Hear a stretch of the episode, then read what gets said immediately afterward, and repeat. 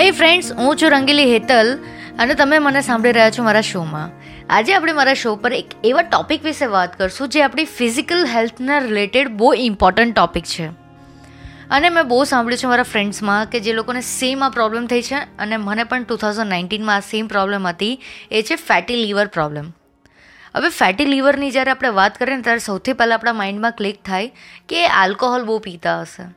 But friends alcohol પીતા હોય તો જ ફેટી લીવર આવે એવું જરૂરી નથી first of all and second there are two type of fatty liver alcoholic fatty liver and non alcoholic fatty liver so જે લોકોને આઈડિયા નથી કે ફેટી લીવર શું હોય છે, તમે ગૂગલ પણ કરી શકો છો ને, હું તમને એક બેઝિક આઈડિયા આપી શકું છું કે તમારું જે લીવર છે, એની આજુબાજુમાં એક ફેટ બની જવી. એટલે તમને લાગશે કે તમારું પેટ બહુ હેવી હેવી છે, તમારું થોડું પણ ખાશો તો તમને પેટ ભરાઈ ગયું હશે એવું લાગશે યા તમને ગેસ થશે વારે વારે. પછી તમને કંટાળો આવશે. ઓલમોસ્ટ તમારામાં લેઝીનેસ આવી જશે. હવે આ ફેટી ફેટી લીવરની વાત હું આજે કેમ કરું છું તો એનું રીઝન છે કે ફેટી લીવર ફ્યુચરમાં જો તમે અત્યારે તમને ફેટી લીવર આવ્યું છે અને તમે એને ક્યોર કરવા માટેના કોઈ સ્ટેપ્સ નહીં લો, તો ફ્યુચરમાં એના બહુ મેજર પ્રોબ્લેમ્સ થઈ શકે છે. હવે તમે વિચારતા હશો કે ફેટી લીવર કેવી રીતે બને? તો સૌથી પહેલાં જે નેન નોન આલ્કોહોલિક પીપલ છે, તો એ લોકો માટે હું તમને કહીશ કે તમારી સૌથી પહેલાં તો તમારી લાઇફસ્ટાઈલ અને તમારું ફૂડ તમે જે ખાઓ છો અને તમારી જે લાઇફસ્ટાઈલ છે, એ લાઇફસ્ટાઈલમાં તમારે જે સવારે ઉઠો છો, ત્યાંથી લઈને રાત સુધીમાં તમે જે કંઈ પણ કરો છો ને, એ બધું જ આવી જાય. એમાં તમારું સ્ટ્રેસ ડિપ્રેશન તમારા થોટ પ્રોસેસ તમારું વર્કિંગ સ્ટાઇલ કે તમે જમીને બસ બેસી રહો છો. તો જમીને જે બેસી રહેવાથી જે ઇન્સ્યુલિન છે કે પછી બીજા બધા જે રોલ પ્લે કરે છે વિટામિન્સ મિનરલ્સ ને એ બધું પણ, એ બધું જ એની અંદર આવી જાય છે. તમને એવું લાગે છે તમે કોઈ ફ્રૂટ ખાઓ છો? તો એ ફ્રૂટ જ હું ખાઉં છું ને? એમાંથી ક્યાંથી ફેટ બનવાની? તો તમને કહી દઉં કે જેમ કે આપણે બનાનાની વાત કરીએ, તો બનાનામાં પણ ફેટ હોય છે. તો તમે બનાના ક્યારે ખાઓ છો? અને જમ, એ ખાધા પછી તમે કેટલું વર્કઆઉટ કરો છો? એ બહુ ઇમ્પોર્ટન્ટ છે. વર્કઆઉટ એટલે કે જીમ નથી. તમે હવે ઓફિસે છો, તમે બનાના ખાધું, પણ તમારી ઓફિસ વર્ક સ્ટાઇલ છે કે બેસીને ચેર પર બેસીને જ કામ કરવાનું છે, તમારે ચેર પર ઊભા થવાની જરૂરત નથી પડતી.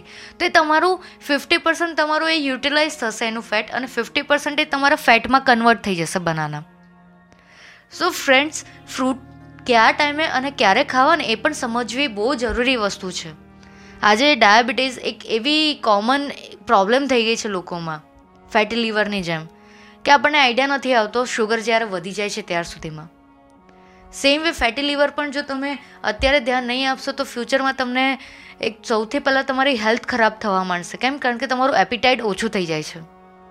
તમને રાઈટ સાઈડ પર એબડોમિનલમાં પેઇન થવા માંડે. એટલે કે તમને પેટમાં, જો કોમન લેંગ્વેજમાં વાત કરું, ગુજરાતી લેંગ્વેજમાં તો તમને પેટમાં સતત દુખશે જમ્યા પછી.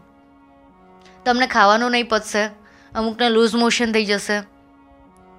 અમુકને એટલું બધું સ્લો પ્રોસેસ થઈ જાય કે કોન્સ્ટિપેશન થવા માંડે.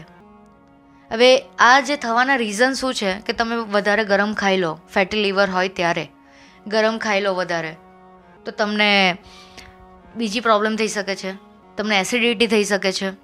હવે તમે ઠંડુ ખાઓ ને તો પણ તમારા લીવર પ્રોસેસ સ્લો થઈ જાય છે. સો ગાઈઝ આ એક પેટર્ન છે ફેટી લીવરની અને એમાં તાવ આવવો પણ એક બહુ મેજર પ્રોબ્લેમ છે કે તમને સતત તાવ આવ્યા કરશે ને અને ડૉક્ટરને ખબર નહીં પડે કે આ કેમ આવે છે.